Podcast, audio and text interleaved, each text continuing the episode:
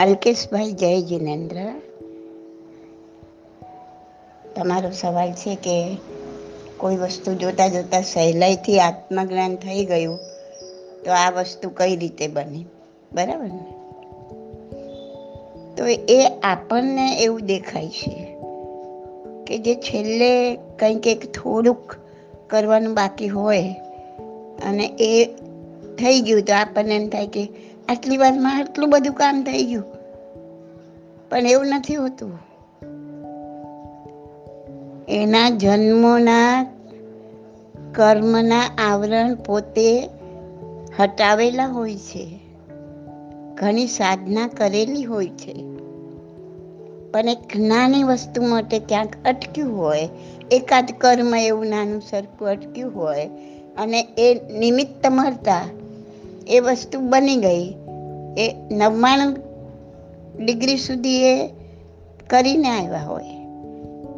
પણ એક ડિગ્રી હારું અટક્યું હોય અને આપણને તો ખાલી એક ડિગ્રી જ દેખાય. કે એમને આ બસ આ વાદળ અને સંધ્યાના રંગો જોતા હતા ને એમને આત્મજ્ઞાન થઈ ગયું, એમને વૈરાગ્ય પેદા થઈ ગયું. પણ એ ખાલી છેલ્લી ચિનગારી હોય છે. જેમ કે પાણી ઉકળે ને પાણી. નવ્વાણું ડિગ્રી સુધી તો કંઈ ખબર જ નથી હોતી કે પાણી આટલે સુધી પહોંચી ગયું છે. ખાલી એક ડિગ્રી વધે છે ને પાણી ઉકળી જાય છે. એમ સમજી લો કે આખો રૂનો ઢગલો તૈયાર જ છે. ઘણા જન્મોથી કે ઘણા વર્ષોથી આખો ઢગલો તૈયાર કર્યો છે રૂનો પણ આપણને તો ઓલી ખાલી એક ચિનગારી લગાવીને એ દેખાય છે. એમનું તો પાંચ મિનિટમાં બધું બળીને ભસ્મ થઈ ગયું. પણ ખાલી ચિનગારી જ દેખાય છે આપણને. કેટલી મહેનતથી રૂનો ઢગલો ભેગો કર્યો તો એ ક્યાં દેખાય છે? એટલે આપણને દેખાય એટલું નથી હોતું. બાહુબલીજીનો તમે વિચાર કરશો તો કે બસ ભાઈઓને વંદન કરવા માટે પગ ઉપાડ્યો ને કેવળ જ્ઞાન. ભાઈ, એટલું જ અટક્યું હતું એટલું જ આપણને દેખાય છે. પણ એને બાર બાર મહિના સુધી એક જ જગ્યાએ સ્થિર થઈને જે સાધના કરી હતી, એ ક્યાં દેખાય છે? એ સાધનાથી જ તો બધા કર્મ ખાપી ગયા હતા એક જ અટક્યું એમ જ્યાં જ્યાં તમને એવું દેખાય છે કે આમ જોતા હતા ને એમને આત્મજ્ઞાન થઈ ગયું કે કેવળ જ્ઞાન થઈ ગયું કે આ એક ફૂલ ચડાવ્યા ને ભગવાને અને એમને કેવળ જ્ઞાન થઈ ગયું. અરે ભાઈ, એ ખાલી છેલ્લી ચિનગારી છે. એના આગલા જન્મોમાં, એના આગલા અનંત, અનંતા જન્મો પહેલામાં એ કેટલી એ જીવ સાધના કરીને આવ્યો હશે એ આપણને ક્યાં ખબર છે? અને એવું હોય જ છે. સાધના કરેલી જ હોય છે. એ ખાલી એક થોડું બાકી હોય, એ એટલું આપણને દેખાય, એટલે આપણને એમ થાય કે આટલું આમ કર્યું ને આમને આમ જ્ઞાન થઈ ગયું. પણ એવું નથી હોતું. અને એટલે જ તો આપણે મિસગાઈડ થઈએ છીએ. આપણે આમ કરશું એટલે આમ થઈ જશે. ભાઈ એ કરવાનું તો ખાલી નિમિત્ત હોય છે. છેલ્લું નિમિત્ત લાસ્ટ એ થવા પહેલાંનું લાસ્ટ નિમિત્ત. એની પહેલાં નવ્વાણું કર્મનો ખતમો કરી દીધો હોય છે. ખાલી એક જ બાકી હોય છે. અને આપણને એટલું જ દેખાય છે. ખ્યાલ આવ્યો? ઓકે.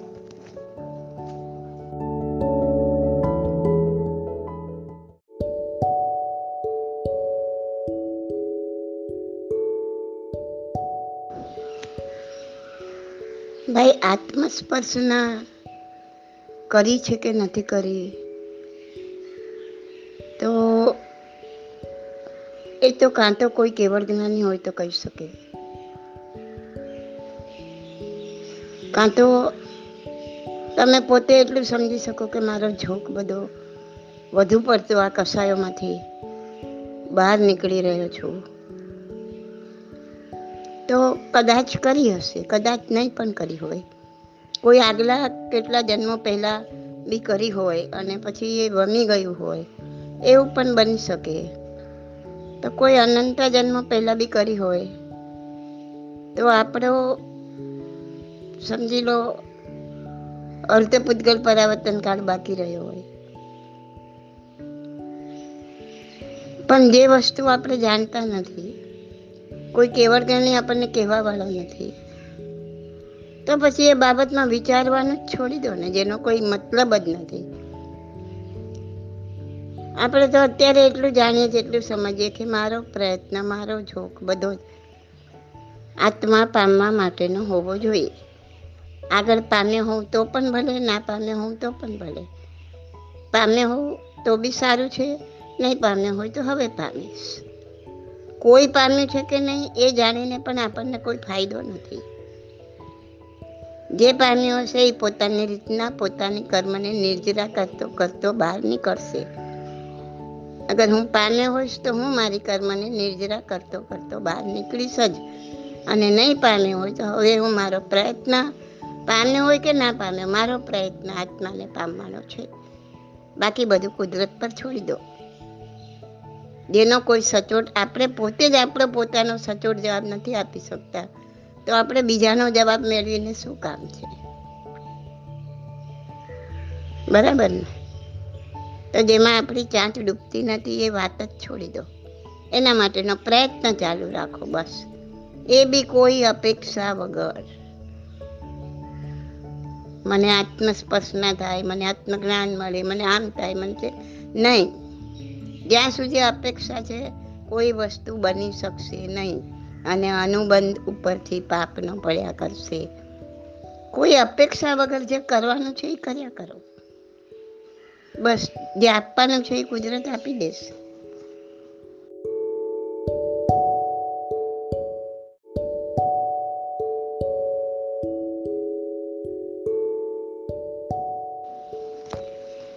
ભાઈ, આ માન કસાય છે. અને અનંતા જન્મોથી આ જ કરતા આવ્યા છે. માન કસાઈને પોસતા જ આવ્યા છીએ, પોસતા જ આવ્યા છીએ. એટલે એ આજની તારીખમાં આવીને ચોક્કસ ઊભો રહેશે. પ્રશંસા સાંભળવી ગમશે. કોઈ નહીં કરે તો પણ આપણના મનમાં દુઃખ થશે, ખરાબ લાગશે, તો એ પણ માન કસાય જ છે.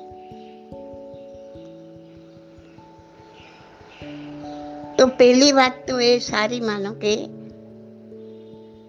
આમ પ્રશંસા સાંભળવી ગમે છે, એ કંઈક ખોટું છે, એવું અંદર ઝબકારો થયો. અત્યાર સુધી તો એ ઝબકારો પણ નહોતો થયો. બસ ગમતું તું, લોકો પ્રશંસા કરતી હતી કરતા હતા આપણે ફૂલાતા હતા અને આપણે એમાં આગળ આગળ વધતા જતા હતા આજની તારીખમાં એટલો ફરક પડ્યો. આવો સવાલ જ ત્યારે થાય કે મને પ્રશંસા સાંભળવી ગમે છે, તો એનું શું કારણ એ કેમ દૂર થાય? એવો જ્યારે સવાલ થયો, ત્યારે એનો મતલબ જ એ થયો કે તમારા અંતરાત્માએ એ કબૂલ કર્યું કે આ ભલે તને આજની તારીખમાં ગમે છે, પણ આ ખોટું છે. આ ખોટું છે, એટલું આત્માએ કબૂલ કર્યું આત્માને જાણ થઈ, તો એ એક મોટી વાત થઈ ગઈ. જે વસ્તુ ખોટી છે, એટલી ખબર પડી, તો ખોટાને કાઢવાનો આપણે પ્રયત્ન કરશું. જ્યાં સુધી ખોટી છે એમ ખબર જ નથી, ત્યાં સુધી એમાં જ મહાલ્યા કરશું. એને કાઢવાનો કોઈ ઈચ્છા પણ નહીં હોય, ભાવના પણ નહીં થાય. તો વિચારવાનું કે હું આટલું સારું કામ કરી રહ્યો છું. જેથી મારો બંધ તો પુણ્યનો પડી જ રહ્યો છે. હું કોઈને ગાળો નથી આપતો. એના બદલે મારા વચન અને કાયાનો ઉપયોગ હું એ કરું છું. કે જેનાથી હું સારા ધર્મના શબ્દો બોલું છું. તો મન સોરી, વચન અને કાયાથી હું સારું કામ કરી રહ્યો છું. તો પુણ્યનો બંધ તો પડી રહ્યો છે. પણ અંદર અંદર જો પ્રશંસા સાંભળવાની ઈચ્છા રહ્યા કરશે, તો મારો અનુબંધ ખોટો પડશે. તો આ મારું કરેલું આટલું કાર્ય પાપાનું બંધી પુણ્ય થઈ જશે. એ પુણ્ય જ્યારે ઉદયમાં આવશે ત્યારે એની સાથે સાથે જ આ પાપનો અનુબંધ પણ ઉદયમાં આવશે. પુણ્ય ઉદયમાં આવશે ત્યારે સમજી લો કે દાખલા તરીકે ધર્મની સામગ્રી, તંદુરસ્ત શરીર બધું જ મળ્યું. પણ ઓલા અનુબંધ પાપને લીધે, જે પ્રશંસા સાંભળવાની ઈચ્છા થતી હતી, એના લીધે બધું જ હશે, પણ ધર્મ કરવાનું મન નહીં થાય. અને જે મળ્યું પુણ્યના પ્રતાપે, એનો ઉપયોગ ખોટા માર્ગે થશે. અને નવું જે બાંધશો, કર્મ, ઓલું તો કર્મ આવશે પુણ્ય કર્મ ભોગવ, ભોગવટામાં એ ભોગવાઈ જશે. પણ આ પાપના અનુબંધને લીધે જે નવું કર્મ બંધાશે, એનો, એ પાપાનું બંધી પાપ હશે. જ્યાં જ્યાં ખોટું અનુબંધ પડે છે, ત્યાં ત્યાં એ નવું કર્મ કર્મ પણ ખોટું બંધાવે છે, અનુબંધ પણ ખોટો બંધાવે છે. એટલે સરવાળે પાછું જ્યારે એ ઉદયમાં આવશે, પાપાનું બંધી પાપ, ત્યારે એકદમ દુર્ગતિમાં ખસડી જશે. એટલે આટલું બધું કરેલું મારું શૂન્ય થઈ જશે. તો મારે એવું તો નથી કરવું ને, કે દળી દળીને ગટરમાં નાખું.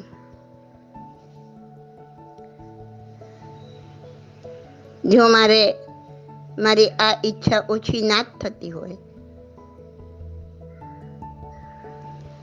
તો બેટર છે કે હું મૌન રહું.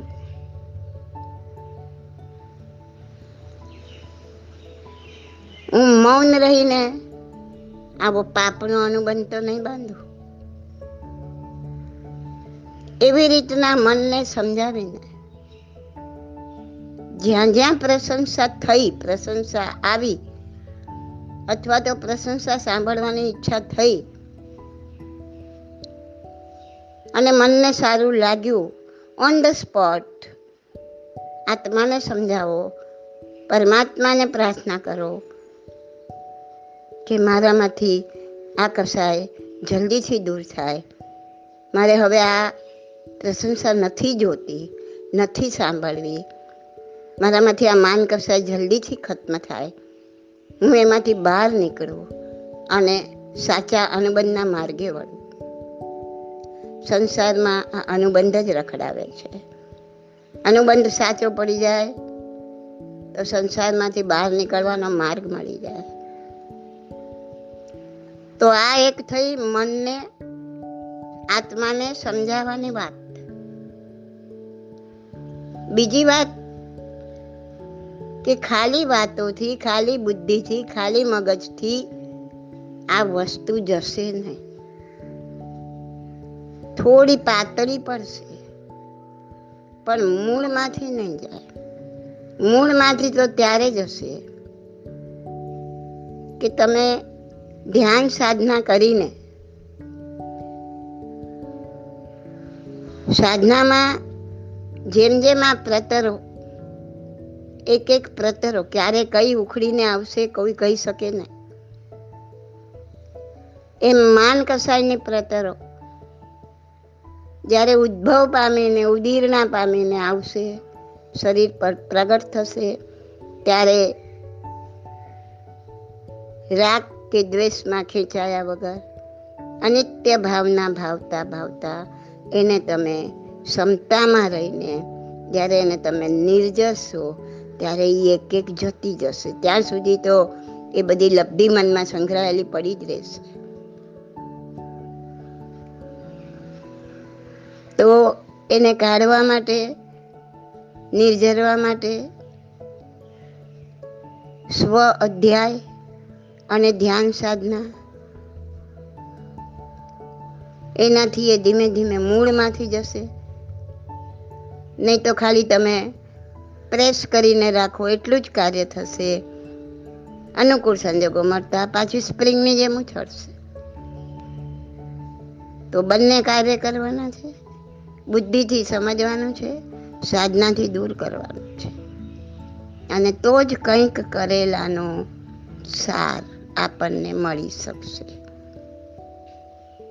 ઓકે?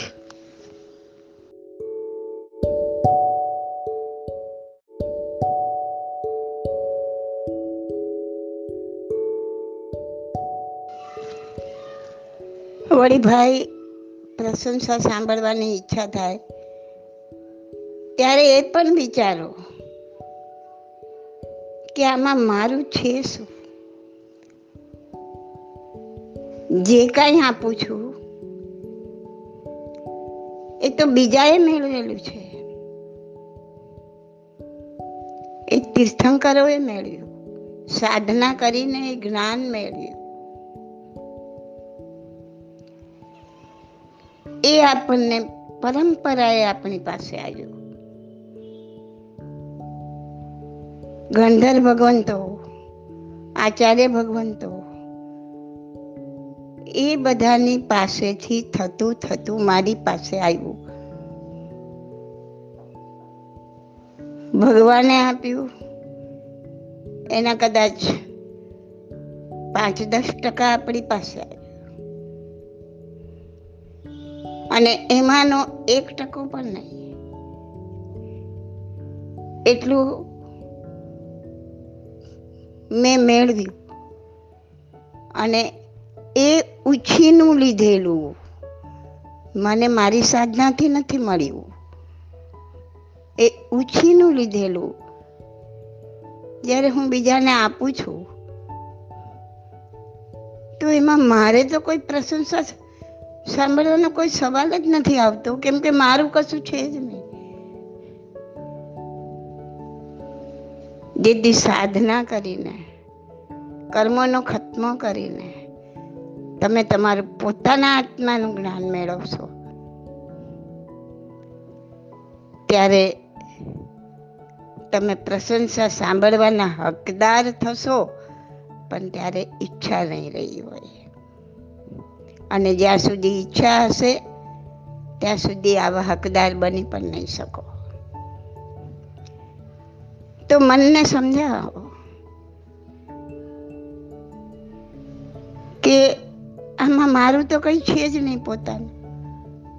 કોઈનું ઉછીનું લીધેલું સામેલાએ રૂપિયો આપ્યો તો એ બે, ત્રણ, ચાર, પાંચ, છ, સાત, આઠ, નવ પાસે જતા જતા એક દસ પૈસા બચ્યા એ મારી પાસે આવ્યા. એમાંથી હું એક પૈસો કોઈને આપું, તો એમાં મને પ્રશંસા સાંભળવાની ઈચ્છા શું હોય? શું હોઈ શકે? શું કરી શકું હું? જેણે મેળવ્યું સંપૂર્ણપણે. એણે તો જ્યાં સુધી સંપૂર્ણ જ્ઞાન મળ્યું નહીં ને ત્યાં સુધી મોઢું પણ નથી ખોલ્યું. મોઢું પણ નથી ખોલ્યું, મૌન રાખ્યું. મૌન રહીને સાધના કરી. કોઈ પૂછે તોય જવાબ નતા આપતા. પોતે જાણતા હતા તોય જવાબ નતા આપતા. આદિનાથ દાદાની સાથે ચાર હજાર પુરુષોએ દીક્ષા લીધી. એમની સાથે સાથે નીકળ્યા. ચાર મહિના થયા, છ મહિના થયા. દાદા તો કંઈ ખાતા નતા પીતા નતા પણ આ બધા તે કેટલો વખત રહી શકે? પછી પૂછે છે, દાદા, અમે શું કરીએ? અમને ભૂખ લાગી. અમે શું ખાઈએ? દાદાને ખબર નથી શું જવાબ આપવાનો. એમણે એમ ના કીધું કે, ના, તમે આ ચારિત્રમાં છો. મારી સાથે તમે ચારિત્ર લીધું છે. હવે તમારા કાચા પાણીને ન અડાય. આ કાચા ફળ ફૂલ ના ખવાય. દાદા એક શબ્દ પણ બોલ્યા નહીં મૌન રહ્યા. કેમ? હજી કેવળ જ્ઞાન નહોતું પ્રાપ્ત થયું. સંપૂર્ણ જ્ઞાન પ્રાપ્ત નહોતું થયું. ત્યાં સુધી મોડું નથી ખોલ્યું. ભગવાન જ્યારે સાધના કરે એ સંપૂર્ણતા પ્રાપ્ત કર્યા પછી જ મોં ખોલે. નહીં તો એમાં ઉત્સુત્રતા આવી જવાની પૂરી સંભાવના હોય. જેને ચાર હજાર પુરુષોમાંથી જેને જે ઠીક લાગે એ કરવા લાગ્યા. કારણ કે હવે એમનાથી સહન નહોતું થતું. નદીનું કાચું પાણી પણ પીવા લાગ્યા. ફળ ફૂલ જંગલમાં જે મળે એ ખાવા લાગ્યા. તો ભગવાને એમ ના કીધું, ના, આમ ન કરાય આપણે તો ખાલી ચણ્યો વાગે ઘણ્યો એવી આપણી હાલત છે. એક અંશ આપણે હજી જાણ્યું નથી, ત્યાં આપણું તો બડબડ બડબડ ચાલુ થઈ ગયું. ને એમાંય આપણને પ્રશંસા સાંભળવાની ઈચ્છા. બધાને, તમને, મને બધા એકની વાત નથી, બધાની વાત છે. અને જેમ જેમ કોઈ પ્રશંસા કરતું જાય, એમ વધારે પ્રોત્સાહિત થઈએ. વધારે વધારે આગળ વધીએ. પછી સાચું કે ખોટું? કોણ ચેક કરવાનું?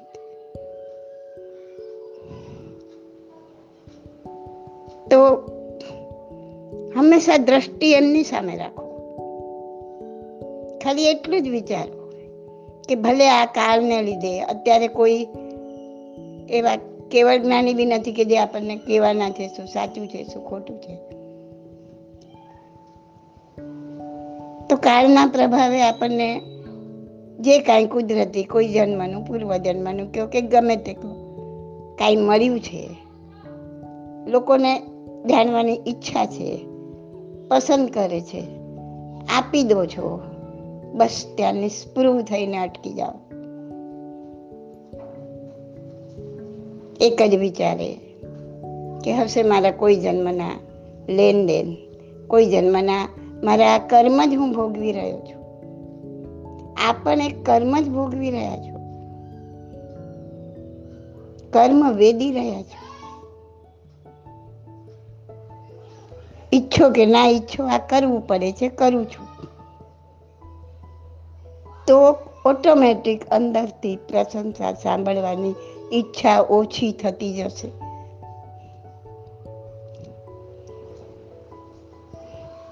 હું ડીપલી નથી સમજાવી શકતી, કદાચ.